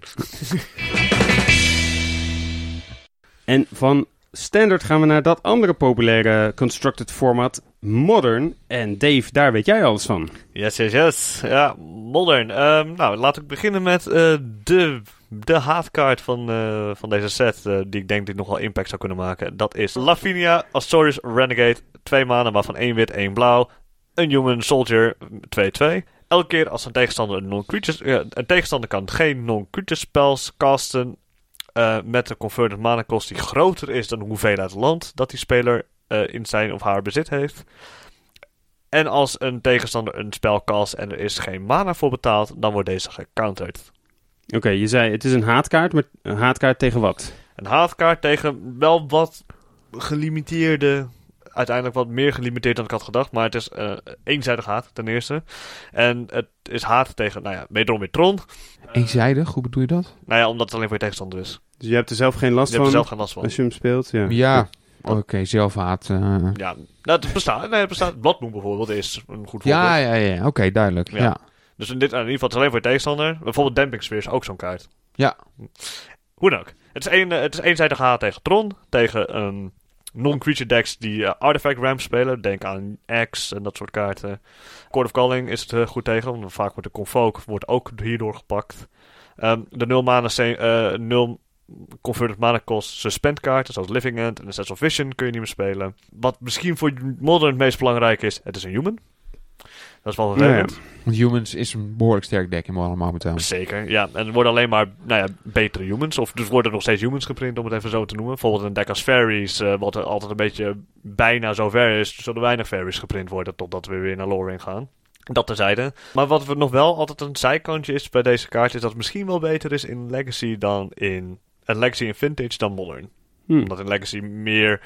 Val, en vin- vooral in Vintage meer vals gespeeld wordt met dingen als manakosten en dat soort dingen. Vals gespeeld wordt. Ja, oké, figuurlijk. Figuurlijk, ja, figuurlijk. Ja, ja. oké. Ja, het is, wel een, eh, het is wel een heel specifieke haatkaart inderdaad. Ik, ik denk dat het, eh, nou ja, misschien een one-off in een sideboard is of Ja. zo. Ja. Ja, Ik, ik denk niet dat deze kaart bijvoorbeeld beter is dan Garrick Teak. eh. Nee, ik denk het ook niet. Nee, daar ben ik Maar goed, het is wel een human, dat is waar. Hm. Ja. Goed, de kaart die ik had gezien voor Modern, dat is de, de, de, de Tyramander. Je mag de P eigenlijk niet uitspreken, heb ik net van Jeroen begrepen. Mhm. En eh, ja, wat doet die kaart? Die is eh, één blauwe mana maar. Dat is een 1 ink flying. Nou, dat is niet zo heel erg bijzonder. Maar hij heeft dan nog een eh, speciale ability. Namelijk eh, Adept 4. En daar moet je 7, of eigenlijk 8 mana voor betalen. Waarvan één blauw. Nou, dat is natuurlijk wel heel erg veel. Superveel. Om een 5-5 flyer te krijgen. Maar, er komt nog iets bij. Voor elke instant of sorcery card in je graveyard krijg je 1 mana korting. Kortom, als je maar genoeg eh instants en sorceries in je graveyard hebt, dan betaal je één blauwe mana om er een 5-5 flying van te maken. Dus technisch gezien voor twee blauw kan je een 5-5 flyer hebben. Ja, en, eh, en dan ook nog eens in twee fases. Je hoeft dat niet één keer te betalen. Correct. Nou, dan hebben we momenteel eh, in Modern hebben we heel veel Arclight Phoenix decks. En eh, die leunen ook heel erg op een, ja, op een volle graveyard. Snel veel sources en instance casten. Dus ja, zo'n kaart als deze die past daar volgens mij wel, wel prima in. En dan heb je echt voor, voor, voor bijna niks. Heb je gewoon een 5-5 flyer. Dus Ja, het doet een beetje denken aan eh Girlmac Angler. dat is inderdaad ook de vergelijking die meteen werd getrokken. Gurmak Angler. Dat Delph, eh, Delph Creature. Ja. Ja. En dan ook een 5-5, maar dan zonder flying. Ja, het verschil is daar wel weer bij dat je natuurlijk dan elke kaart mag exilen. Ja. En hier hoef je geen kaart te exilen, maar je moet wel al die instant sorceries in je game Hm. krijgen. Nog een belangrijk verschil ook met Gurmak Angler is dat in de reactie van Adapt kan je deze natuurlijk nog eh Lightning Bolten, bijvoorbeeld. Drie Mhm. schade te doen. Ja. En deze kaart gaat altijd dood aan Fatal Push. In- En Gurmak niet. Nee. Ja, goede, goede punten. Goede punten. Hm. Maar ja, desondanks denk ik dat het toch wel een kaart is met veel potentie. Ja. Daar ben ik het zeker mee eens, ja. En ook eventjes een eh, special mention voor de art. Tenminste, ik vind die art heel mooi. Het is een eh, Salamander Drake, getekend door Simon Dominic, als ik het goed zie. En eh, ja, het is een, inderdaad een soort van ja, salamander met eh, hele grote vliezen tussen zijn, eh, zijn- vingers eigenlijk, waarmee hij dan waarschijnlijk vliegt. Maar hij heeft ook, of misschien is dat wel waar hij mee vliegt, een soort van ballon op zijn rug. Het lijkt alsof hij die dan heeft opgeblazen. En dat vind ik dan wel weer flavorvol met wat de kaart doet. Dus dat hij dus eigenlijk groter wordt als je hem op een gegeven moment ja, oppompt. Ehm, ja, ik vind dat heel tof vertaald in de, in in de art. Ja, ik Dus, vind het ook wel mooi art. Mooie dus, kleuren. Mooi gedaan, eh, Simon Dominic. Nou, en dan, eh ja, Terramander kun je voor één mana casten. En een kaart die je ook voor één mana kan casten, eh, dat is Skewer the Critics. Hebben we het al eerder over gehad. Dat is die, eh, die sorcery voor drie mana, maar eh, als, eh, als je hem voor zijn spectacle cost cast, dan kost hij maar één rood. Is dat niet iets wat we nog zouden kunnen gaan zien in, eh, in Modern, in een burn deck of zo, Dave? Ja, ik weet het dus nog niet helemaal. Dat, hij is heel goed. Hij kan heel goed zijn. Alleen, met, vaak met dit soort kaarten zit ik van... Oké, je moet een beetje setup doen om voor één mana te kunnen betalen. En wellicht is op sommige momenten... baal je dat je die, eh, die setup niet zou kunnen Hm. doen. Dat is altijd hoe ik dit soort kaarten zie. Eh Riftbolt is ook een goed voorbeeld hiervan. Dan, dan heb- moet je hem suspenden voor, voor één beurt. Eh, en met deze moet je al een keer schade gedaan hebben. En zijn allebei sorcery, wat ook heel erg vervelend is. Ik denk dat als je monorood speelt, oftewel geen wit, dat die sowieso wel gespeeld gaat worden. Want dan speel je wat mindere kaarten in om zeg maar, een beetje de leegte op te vullen. Ja, en bijna alles doet schade. Precies, precies. In de meer geaccepteerde versie van Boros, dus eh, met wit erbij, zou die in sommige momenten Lava Spike of Riftbolt vervangen, denk ik. Verder, ja, weet ik het toch simpelweg ook even niet nu. Is hij doet min of meer al wat andere kaarten deden, maar misschien net op een andere eh, manier waardoor die beter is dan bijvoorbeeld een, een Lava Spike of een Riftbolt. Ja, maar geen revolutionaire toevoeging aan eh, burn. Nee, ik denk het niet. Nee. Niet, niet zoals de vorige kaart, Eidolon of the Great Raffle, dat was. Of Monastery Swiss Fish zelfs, denk ik. Maar in ieder geval de, de een van die twee. Oké, nou dan hebben we Standard en Modern gehad. En dan komen we aan bij Commander. En is eigenlijk maar één iemand die daar echt veel van af weet hier. En dat is eh, Jeroen. Dus eh, Jeroen, eh do your thing. Ja, ik denk dat er best veel interessante kaarten voor Commander in deze set eh, zitten. Dus ik heb eh, best wel een lijstje, dus ik ga proberen er een beetje snel doorheen te gaan. De eerste is ehm, een wit enchantment voor vier mana, eh, waarvan één wit. Smothering Tithe. Tenminste, volgens mij spreek je het zo uit. Ehm, eh, die zegt: Whenever an opponent draws a card, that player may pay eh two generic mana. En als die speler dat niet doet, dan mag jij als eh, ja, zeg maar bezitter van Smothering Tide een colorless treasure artifact token creëren. En een ja, treasure zegt dus eigenlijk gewoon tap en sacrifice this artifact, add one mana of any color. Ja, ik denk dit, dat dit een van de nou, in potentie betere aanwinsten zou kunnen zijn voor Commander. Misschien zou het wel een soort stapel kunnen worden. Omdat het eh, ja, een soort mana ramp is in een kleur die dat normaal gesproken niet heeft, namelijk wit. En het is ook nog eens mana fixing, want je kan met die treasures dus eigenlijk elke kleur mana maken die je wil. En het doet ook een beetje denken aan Ristic Study. Ik weet niet of jullie die kaart nog kennen, maar dat was Ja. een eh, blauw enchantment. En eh, die kost één minder, kost drie mana. Maar die zegt dat als een tegenstander een spel speelt, dan eh, mag hij één generic mana extra betalen. En als hij dat niet doet, dan mag jij een kaart trekken. Nou, dat is wel echt al een uh, jarenlang een commander staple. Ook heel irritant altijd voor je tegenstanders als je die kaart hebt, uh, hebt liggen. Want dan moet je dus de hele tijd gaan vragen, betaal je een extra, betaal je een extra? En ja, nee, ja, nee, dan mag je kaart trekken. Nou, super vet. Deze doet dat dus een klein beetje hetzelfde, maar dan met, ja, extra mana. En het is net zoiets dat je denkt, ja, twee maanden extra betalen, daar heb ik niet zo'n zin in. Nou, laat ik hem maar dat treasure geven. En dat, dat tikt dan toch wel aan, denk ik. Dus... En, en, en, mag ik jou nog iets vragen? Want uh, ik vind de art best bijzonder eigenlijk. Het lijkt er een beetje op dat Wizards iets meer flexibel lijkt te worden met, uh, met de art. Hmm. Ja, je ziet een soort mannetje dat naar zijn hoofd grijpt en er vallen allemaal gouden munten uit zijn, uit zijn mond. Ja, maar we hebben nu toch best wel veel uh, computer computer art gezien, zeg maar. Dit lijkt meer een beetje... Ik weet niet of dit met computer gemaakt is, maar het ziet er meer uit als een soort van uh, olieverf of zo. Ja, klopt. En het is, ja, het is niet zo uh, gepolijst, deze art. Wat klassieker, ja. Ik vind het wel mooi. Ja. Wat ik vooral heel bijzonder vind, is dat het treasure tokens maakt. Ja, als enige kaart in deze set. Ja, ja. Dat, die kwamen voor het eerst tegen op Ixalan. En uh, die zijn nu dus opeens weer terug. Ja, volgens mij zijn ze zelfs evergreen geworden, als ik het goed heb begrepen. Oh, In plaats van Scry, want Scry is niet meer... Uh, nee, Prowess is niet meer uh, evergreen. Oh, ja. Ja. Hm. Goed, een andere kaart. een legendary creature dan. Thaisa Karlov. Thaisa is ook een ja, bekend character uit de Magic lore. En dit keer kost ze 4 mana, waarvan 1 wit en 1 zwart. Human Advisor 2-4. En die zegt, um, als een creature, als het doodgaan van een creature een triggered ability laat triggeren van een permanent dat jij bezit, dan triggert die ability een extra keer. Kortom, als je een creature met Afterlife, dan van Afterlife 1 bijvoorbeeld, dan krijg je niet één token, maar krijg je er twee. Bijvoorbeeld, ja. En dan zegt hij ook nog, over Afterlife gesproken, creature tokens you control have vigilance en lifelink. Dus die tokens worden ook nog eens een stuk beter. Ja, deze kaart heb ik op mijn lijstje staan omdat het een heel origineel effect is. Volgens mij hebben we dat nog niet eerder gezien. Zelfs een... een, een niet in Magic in elk geval. Nee, een kaart die uh, ja, death triggers verdubbelt. Ja, een soort Death Harmonicon zou je kunnen zeggen. Want je hebt ook de kaart Pen Harmonicon die Enter the Battlefield uh, triggers uh, verdubbelt. En deze doet dat met Death triggers. Vind ik erg, erg origineel. Ik kan me voorstellen dat hier ook wel decks omheen gebouwd gaan, gaan worden. Het is ook een legendary creature, dus het zou je commander kunnen zijn. Dan een groene kaart, groen enchantment. Sowieso veel goede enchantments uh, voor Commander deze set.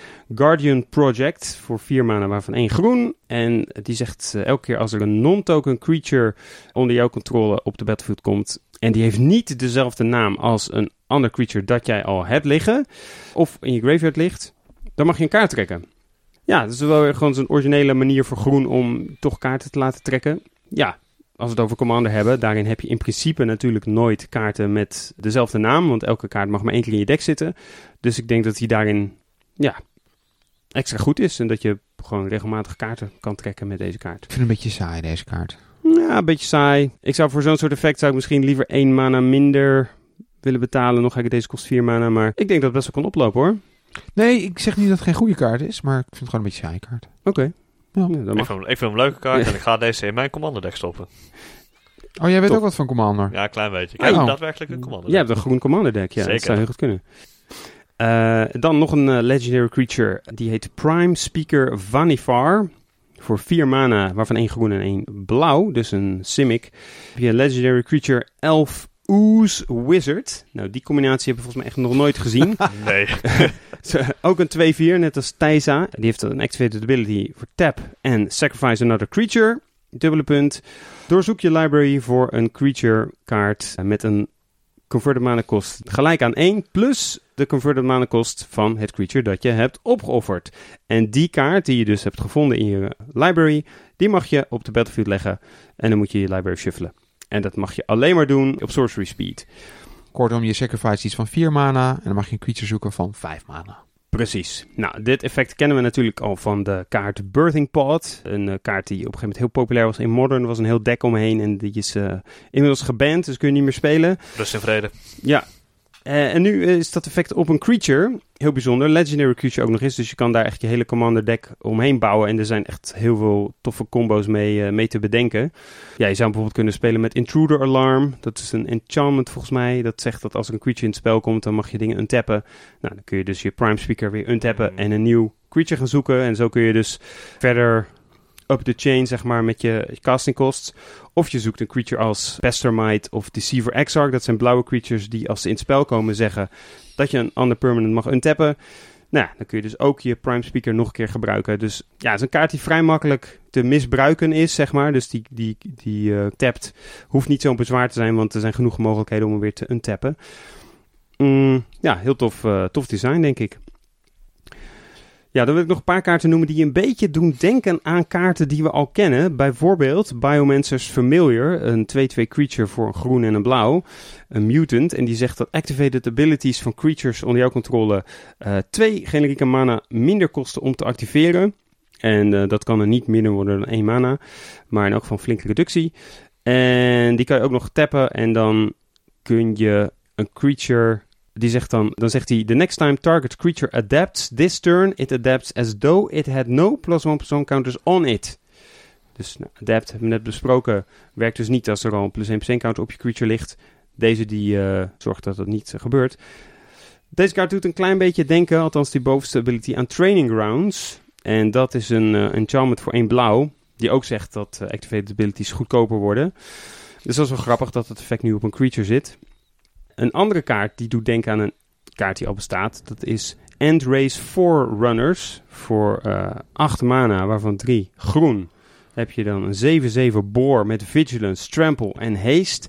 En als die in, op de battlefield komt, dan krijgen al je andere creatures plus 2 plus 2 en Vigilance en Trample until end of turn. En dat doet weer heel erg denken aan Craterhoof Behemoth. Ja, dat is ook een enorme beukie eigenlijk.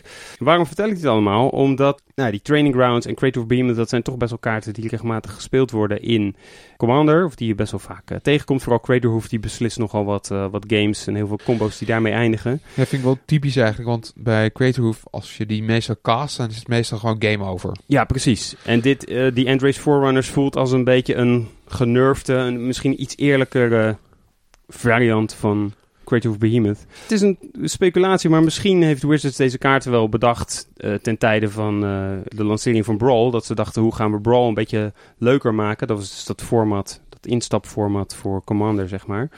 Wat uh, een beetje ten onder is gegaan, zoals we al besproken hebben. Maar door daar dus gewoon allemaal kaarten in te stoppen die lijken op staples uit het Commander format. Dat vond ik wel opmerkelijk. Maar nog steeds ook wel speelbare kaarten in Commander zelf, denk ik.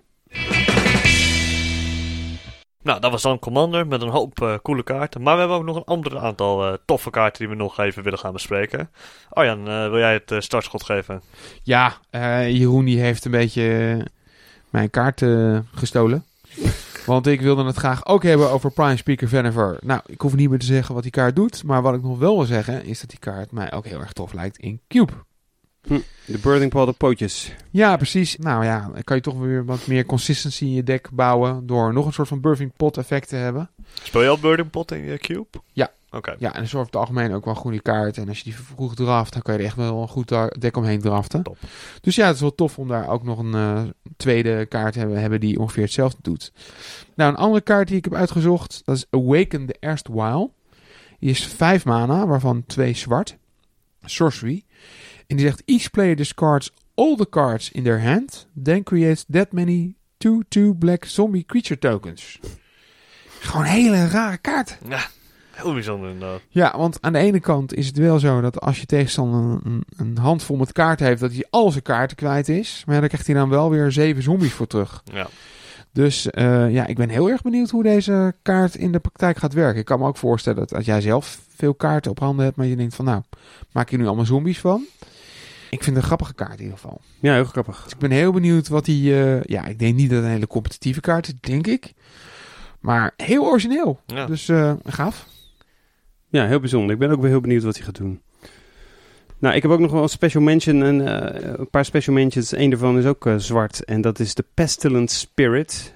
3-2... Uh, ja, Spirit dus, voor drie maanden, waarvan één zwart. Met Menace en Death Touch. Maar dat is niet het belangrijkste. Hij heeft uh, namelijk ook nog de tekstregel... Instant and sorcery spells you control have Death Touch. Nou, die tekstregel hebben we ook nog nooit op een kaart zien staan. Je zou hem misschien bijna verwachten op een unstable uh, kaart. Want dat is natuurlijk best wel bizar dat je instant sorceries uh, ja, Death Touch krijgen.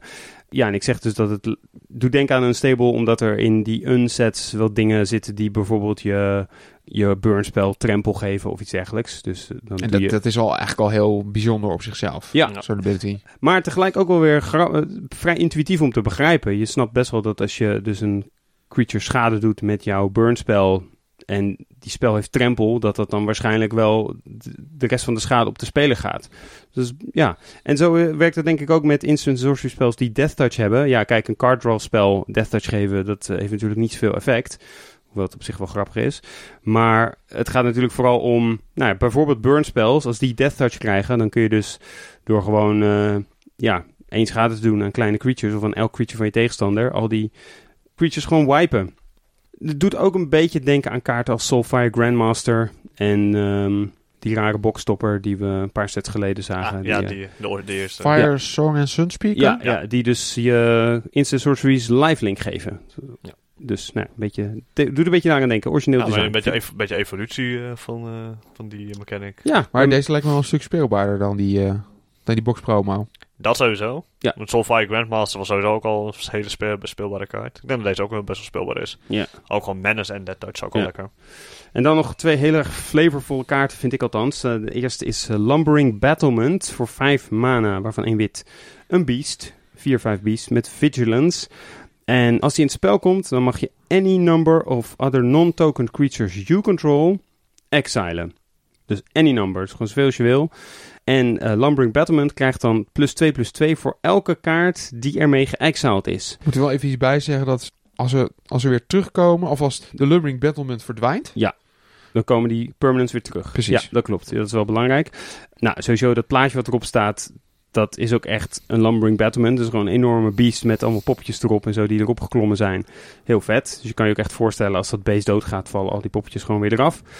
Ja, en dat hij dus plus 2 plus 2 krijgt voor elk creature dat hij heeft geëxiled. Ja, dat, dan wordt het ook echt gewoon een reusachtig beest. En dan kun je dan een beetje mee lopen en dingen kapot beuken totdat hij een keer gesloopt wordt. Ja, ik vind het zo'n mooi design. Ik, eh, ik denk dat het heel erg speelbaar is in verschillende formats. Of in elk geval in, in Limited, maar ook in Commander. Waar eh, je ja, makkelijk een, een deck kunt bouwen rond een blink thema. Dus dan kun je, deze, kun je alle hele toffe combo's doen volgens mij met deze kaart. Dus daar kijk ik wel naar uit om daarmee te gaan eh brewen. En dan de laatste kaart. Eyes Everywhere. Een enchantment voor drie mana, waarvan één blauw. At the beginning of your upkeep, scry one. En voor zes mana, waarvan één blauw. Exchange control of Eyes Everywhere and target non-land permanent. Activate this ability only anytime you could cast a sorcery. Oftewel, je kan eh, ja, dingen van je tegenstander ja, ruilen met Eyes Everywhere. Is natuurlijk vooral hilarisch als je dat doet met iemand die alleen maar rood speelt of groen. Eh, want dan kan die Eyes Everywhere zelf niet gebruiken tegen jou, maar dat terzijde. Maar deze kaart, ik vind vooral de, de art vind ik fantastisch. Het ziet echt waanzinnig uit. Ehm, een soort man die ja, echt gepijnigd wordt door een soort van paranoia. En je ziet, hij grijpt naar zijn hoofd en je ziet allemaal ogen op de achtergrond. ook weer geen computer art lijkt het. Nee hè? Nee. Nee. Eh, die art is van eh, Niels Ham. Nou, die heeft wel meer toffe, de- toffe dingen gemaakt. Volgens mij onder andere Delver of Secrets. Ja. Maar goed. En de flavortekst. They've got eyes inside my head. Vind ik ook heel mooi. Wel ook weer een heel originele kaart. Zeker, ja. Dave, heb jij nog special mentions? Ja, dan eh, wil ik eh, eindigen met de boxstopper van deze set. Is wederom ook weer een nieuwe, unieke kaart. Een beetje de trend van de afgelopen, afgelopen sets. Nou ja, uniek wil ik hem niet per se noemen met deze. Nee, wel, je hebt hem zojuist heel uniek genoemd. Ja, oké. Ja, ik Je wil, tegen je wil heb je hem uniek genoemd. Ja, toch wel weer een, eh, ja, een kaart die dan wel als boxstopper wordt verkocht in foil, maar niet in de gewone set zit. In dit geval de Hand of the Hightower. Zes maanden waarvan twee zwart, een 3-3 Flying Lifelink. Eh wanneer, hij wanneer deze creature aanvalt, eh, moet de verdedigende speler een kaart discarden. En wanneer er een kaart in de graveyard wordt, van een opponent in de graveyard wordt gegooid van elke plek, krijgt deze plus 1 kaart. Mooi, je- wat acrobatische toeren je maar af en toe je, moet hem ook wel echt gooien dan, toch? Ja, echt mooi. Met, met effect ook nog voor het liefst. Oké. Ja, en als het goed is, is het een upgrade van een bestaande kaart, heb ik eh, het idee. Nou ja, ik zat te denken, eh, het lijkt een beetje op eh, Sengir Vampire. Dat is ook zo'n klassieker. Die kost wel één maanden minder, maar dat, dat is ook een vampire die plus 1 plus 1 counters krijgt. Maar dan moet hij wel creature schade gedaan hebben. En deze, die, daarvoor is het niet nodig. Maar ik zat ook te denken, hij lijkt ook een beetje op de Hyp- Hypnotic Spectre. Dat is die Ja, precies. kaart 2-2 vlieger. Ook echt een klassieker uit Alpha volgens mij. En als die damage doet, dan moet je dus een kaart gewoon uit je hand weggooien. Ja, en deze kaart, die zegt dus eigenlijk... je hoeft alleen maar aan te vallen en geen schade te doen... om je tegenstander te laten discarden. En dat creature dat naar de graveyard gaat... dat hoeft niet eens op het veld eh, gelegen te hebben. Kan gewoon uit de library komen of zo. En dan krijgt hij al een plus 1 plus 1 counter. Dus best wel een grappige combinatie van, eh, van verschillende klassiekers. Ja, ik denk best wel een goede kaart. Alleen die 6 mana, dat is toch een beetje te veel voor deze kaart. Denk Ja, ik. en 3-3. Hm. Ja, maar hij wordt wel snel groter natuurlijk, is de bedoeling. Ja. Maar ja, ik, ben, ik denk niet dat deze kaart eh play gaat zien. Het is geen Nexus of Fate.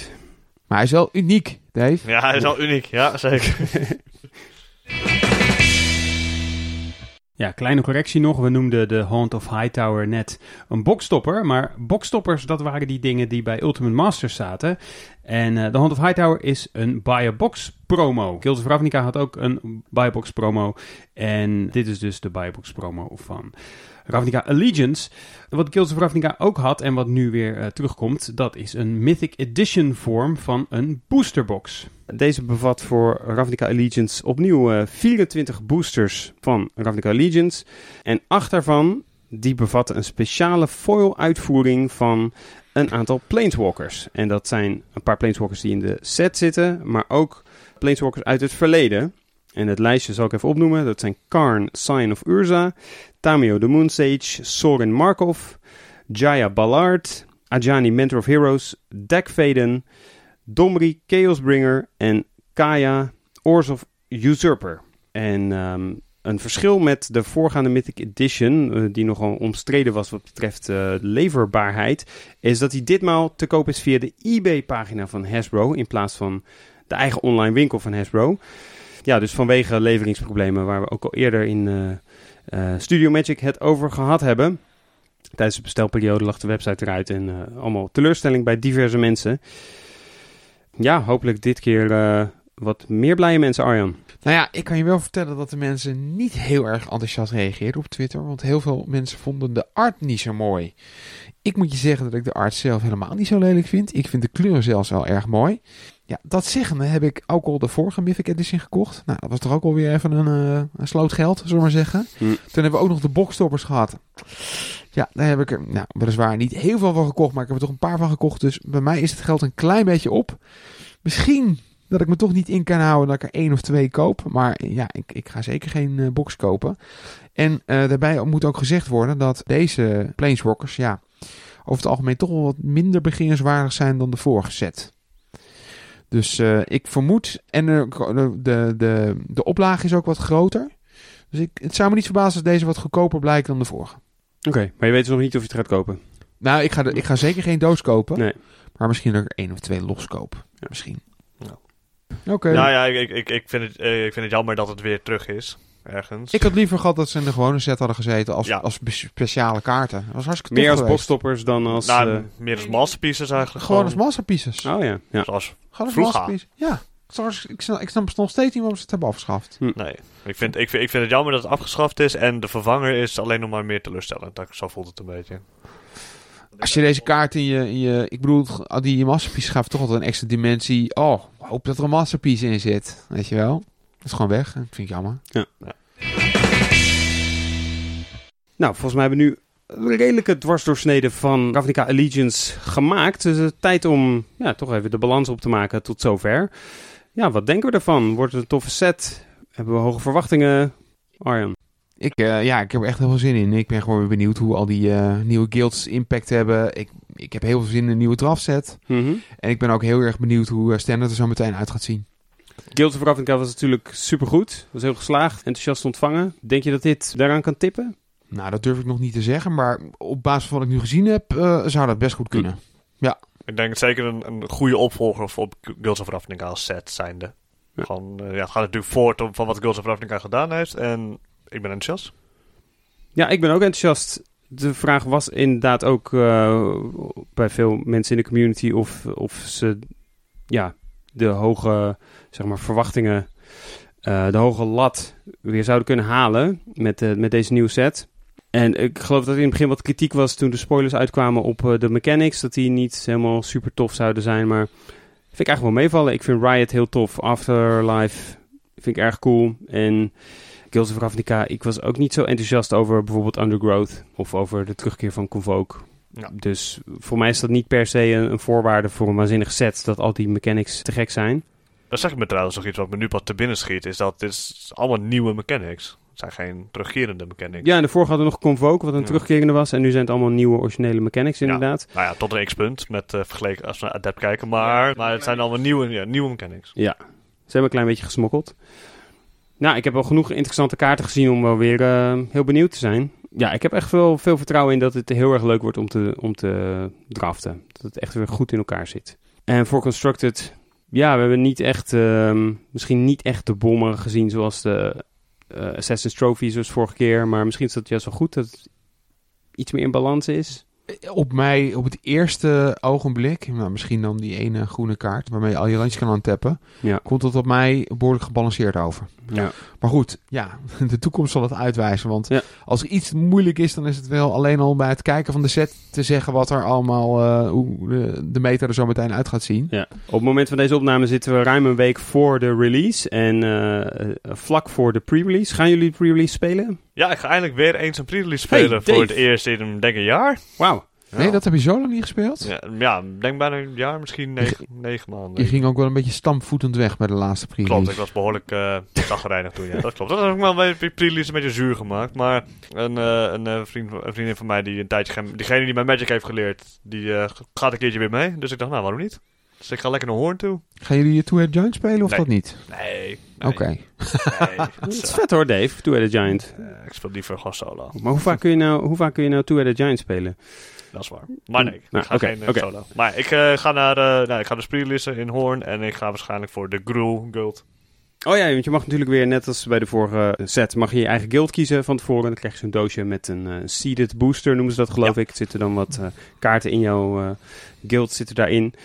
Zelf ga ik helaas geen pre-release spelen, vind ik echt heel jammer dit keer. Oh. Ja, er staat wel iets tegenover gelukkig. Een vriend van mij die host een, een toernooitje bij hem thuis voor onze playgroup.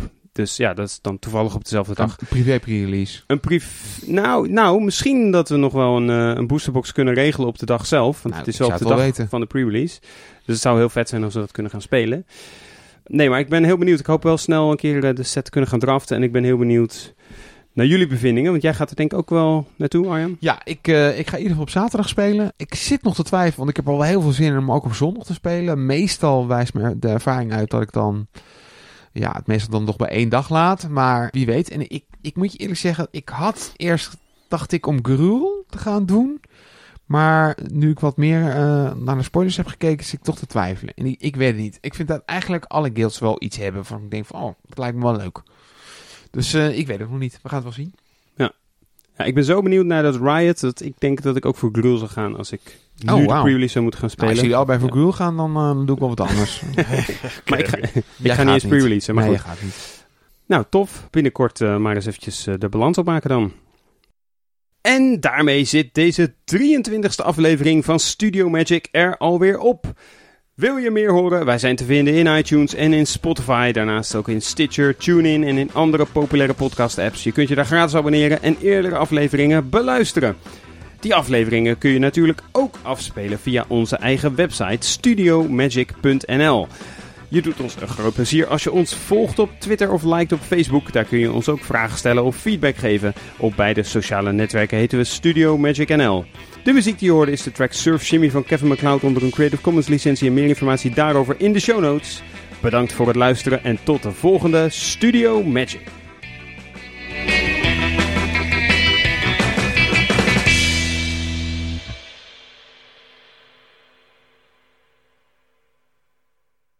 Ja, en dan hebben we ook nog het eh, rubriekje wat verder ter tafel komt. Voor allerhande, al dan niet Magic gerelateerde randzaken. Dave, heb jij eh, nog iets op je lever? Ja, zeker. Nou, om eh, vandaag bij deze opname op tijd te zijn, moest ik helaas wel iets eerder weg bij een meeting. Wat natuurlijk niet altijd in dank wordt afgenomen. Maar ik mocht dat op één voorwaarde. En dat is als ik een shout-out deed naar het team. Waar ik mee werk daar zo. Dus bij deze team waar ik werk bij van Zeko. Epic Burners. Erik, ik hoop dat je blij bent. Dankjewel. Epic Burners, dank jullie wel. Ook namens alle luisteraars van Studio Magic. Dat jullie Dave eh, even een paar minuten eerder eh, uit de meeting hebben laten, laten weglopen. Alom gewaardeerd, denk ik. Arjan? Nou, ik ben afgelopen weekend ben ik in Londen geweest om een moord op te lossen. En meer zeg ik niet. Om heel, heel ominous. Ja, jezus, Arjan. kan je dat dan zeggen? Daar moeten we toch meer van weten. Misschien Of- al een keer. Misschien al een keer. Om het op te lossen, hè? Damn. Vaag, hè? Heel, Dat is heel, heel vaag. Hm, vast iets met je Sherlock Holmes eh, clubje of zo. Klopt. Maar goed. Klopt. Ah, zie je, zie je? Ja. Kijk, kijk, kijk. Goeie, je bent ook een goede Sherlock Holmes. even doorvragen, dan zijn we er zo achter. Jeroen, Ja, wat, ik- wat heb ik verder gedaan? Ja, ik kon het niet laten en ik heb toch maar weer Call of Duty Black Ops gekocht. Inmiddels eh, Black Ops 4. En ik ben daar echt verschrikkelijk slecht in. Het is dus zo'n schietgame. Maar ik, ja, ik kan het dan toch niet laten. Af en toe heb ik er echt zo'n behoefte aan om gewoon een beetje Te schieten. te schieten. Gewoon. Ja, Ja, weet je, die frustraties eruit. knallen. eh, ja. ja. ik ben ook ehm, ik ben wel een klein beetje een gamer in de weinige vrije tijd die ik nog over heb. En dan eh, speel ik bijvoorbeeld ook Red Dead Redemption 2. En dat is ook een hele vette game, maar dat is iets trager. En dat is, dan speel je echt een soort western eigenlijk. En ik dacht, nou, ik heb behoefte aan meer actie. En eh, toen heb ik Black Ops gekocht. Ik moet zeggen dat ik me toch weer enorm ermee vermaak. Hm, hm. Maar moet- eh, speel je al, al Arena? Nee, nee, nee. nee. Ik Oh. heb daar niet echt een goede laptop voor. Ik, heb, eh, ik gebruik eigenlijk voornamelijk een, eh, een Apple laptop, MacBook. Ah. En ik heb wel een PC-laptop, maar die is niet super geschikt voor eh, goed gamen. En ook niet zo voor Arena. Ik heb er wel de beta heb ik een beetje opgespeeld, maar nee. En iets, een keer wat anders dan Magic is natuurlijk altijd leuk, denk ik. Eh, ja, maar ik, ben wel, ik heb wel toch wel behoefte om Arena ook te spelen. Want volgens mij werkt dat Ja, allemaal nee, zo goed. Daar prima. gaan we het ook nog een keertje over hebben, denk ik, toch? Zeker, zeker. Ik bedoel, ja. Nou, oké, dan wil ik ook nog één ding zeggen. Wauw, we- hoeveel hebben we Ja, niet te zeggen sorry. vandaag? Ja, ik houd nu, wel verschillende... Ik bedoel, we hebben het weer even over videogames. Ik heb even vakantie gehad rond de kerstperiode. En ik dacht van, oké, ik heb nu heel veel vrije tijd. Ik ben klaar met verbouwing van huis. Wat ga ik spelen? Oké, toen zag ik ineens dat een of andere website had een game uitgeroepen tot Game of the Year. Dat was volgens mij Giant Bomb. En dat was tot mijn grote verbazing was dat Tetris Effect voor de PlayStation 4. Nou, ik ben groot fan van Tetris. Ik vind dat een topspel. Ik speel het al sinds ik drie ben of zo. en ik dacht, nou, waarom niet? Dus ik eh, start mijn PlayStation 4 op, koop het spel, download. En ik dacht, en, ik, en volgens mij, ik begon om een uurtje of tien. En toen ik stopte was het half zes, denk ik.